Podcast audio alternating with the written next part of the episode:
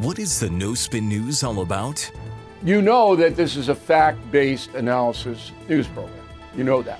We avoid speculation. We don't do conspiracies here.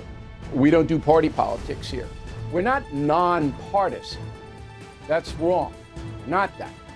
Okay, we are advocates for a stronger America and a more just society. We don't believe in communism. We don't believe in socialism. We don't believe in nihilism. We don't believe in the progressive woke culture. We think it is un American. We don't support that. So you should know what we are, and it would then crystallize what we do. Listen to the No Spin News. Subscribe to Bill O'Reilly's podcast feed wherever podcasts are available. Hey, this is Vivek Ramaswamy. The media has systematically lied to you. The Hunter Biden laptop story, the origin of COVID 19, the Trump Russia collusion hoax, or how your money's being spent in Ukraine. Enough already with the lies. No more lies, hard truths only. That's what the Truth Podcast is all about. It's not standard conservative talking points. If you want that, go somewhere else.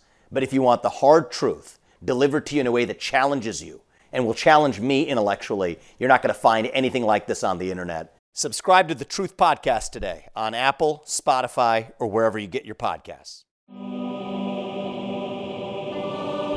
Good morning. Welcome to the Morning Motivation, brought to you by the Patriot Gold Group and the Public Square app. Merry Christmas. Thanks for being here. Uh, I'm so excited for today's episode because there's this line of scripture that uh, I've never read before my whole life.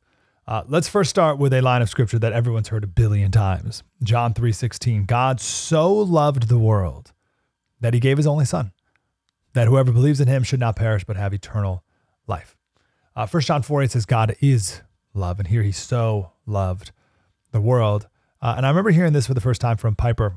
Uh, the God so loved the world doesn't mean, uh, it's not about the amount that he loved the world. It's, it's his way of loving the world. He loved it so, like in this way. He so loved it. He loved it in this way that he gave his only son. That is a that that love from God was costly. So that's the first thing. I'm going to think about that a lot this Christmas that God so loved the world that he did all this. So when you when you hear the Christmas story and all this stuff, that's this is proof of God's love. This is how he loved us. And he did this amazing thing for me, a sinner. Paul said, God shows his love for us, and that while we were still sinners, Christ died for us. So that's the first point. Um, second point, 1 Peter 1 this is a section encouraging Christians who are persecuted. He says, You have an inheritance that is imperishable, undefiled, and unfading, kept in heaven for you pretty good. In this, you rejoice. Joy, that's the theme of the month.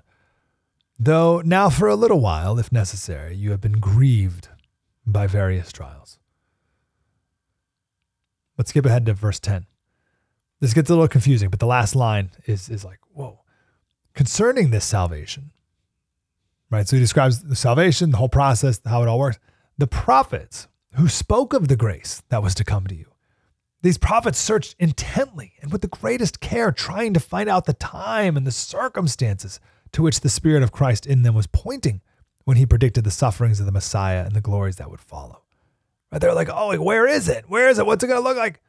It was revealed to them that they were not serving themselves, but you when they spoke of the things that have now been told you by those who have preached the gospel to you by the Holy Spirit sent from heaven. So the prophets, they didn't fully know. They didn't fully understand. The Holy Spirit was speaking to them, but they didn't fully understand what was going on. But we now know. We now know what the prophets were talking about. Here's the next line. Even angels long to look into these things. How about that line? How about that? You, like you didn't, you didn't have to put that line in. What a what a capper that is. Even angels long to look into these things. All right, what does that sentence mean? Here's the deal the angels don't know redemption. You have something over the angels. They don't understand what redemption feels like. The angels don't know grace, the angels don't know salvation. Angels have never been separated from God. They don't know what reconciliation looks like, feels like. They never needed it. They've never been separated. The word look into means to physically stoop down, peer intently, and inspect curiously. I think the inspect curiously is the line that, that they're like, what? The angels say, how is this working? Even angels long to look into these things. How, what is this salvation? They're stooping down and inspecting curiously. What? What is this redemption? Why did God do it this way? Why did God give his son to these people after what they did? Why did God love the world so? The angels don't know salvation. We do.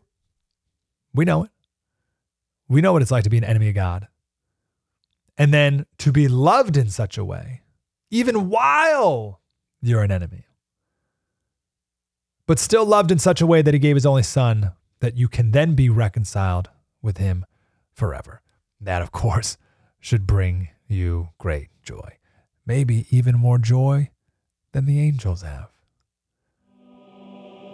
MikeSlater.locals.com. Commercial free, night before. Transcripts on the website, MikeSlater.locals.com.